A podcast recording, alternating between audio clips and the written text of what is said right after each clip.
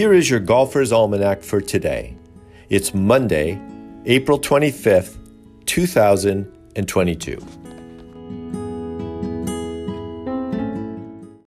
Today is the birthday of Fred McLeod, born Frederick Robertson McLeod in 1882 in North Berwick, Scotland.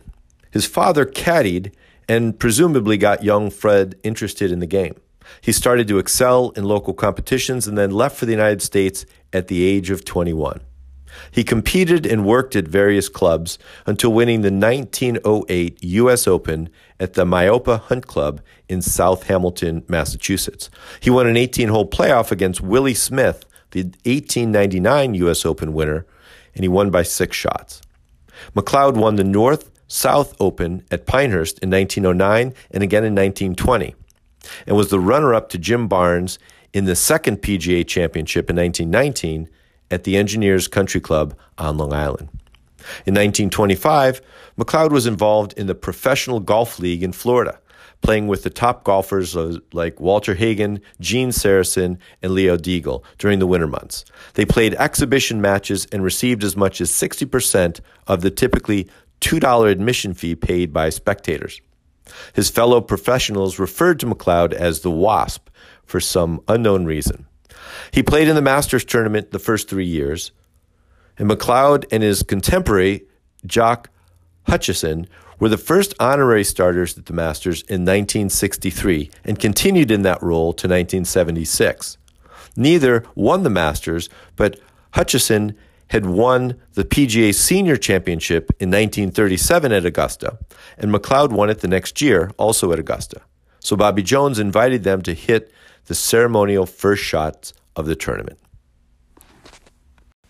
Today is also the birthday of Jane Weiller, born in 1912 in Chicago, Illinois. She won the 1932 Women's Western Open at the Ozaukee Country Club outside of Milwaukee. She beat June Beebe 5 and 4. The tournament was declared a major retrospectively by the LPGA.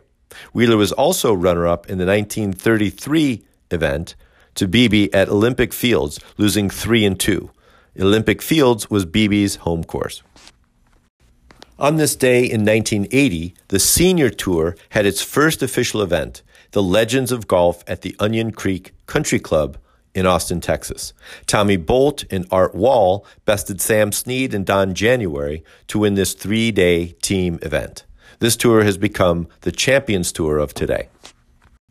Finally, on this day in 1996, the golf clubs of John F. Kennedy were auctioned and sold for a combined $1,160,000. The clubs were split into two lots, the Woods and the Irons. Four MacGregor Woods and a Wilson Two Wood went for seven hundred and a set of Ben Hogan irons sold for three hundred and eighty-seven thousand five hundred dollars.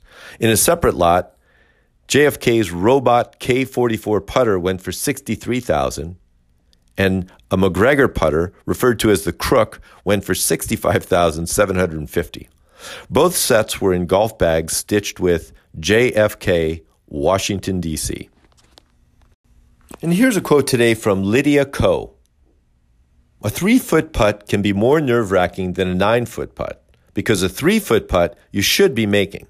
A nine footer, there's a chance it won't go in.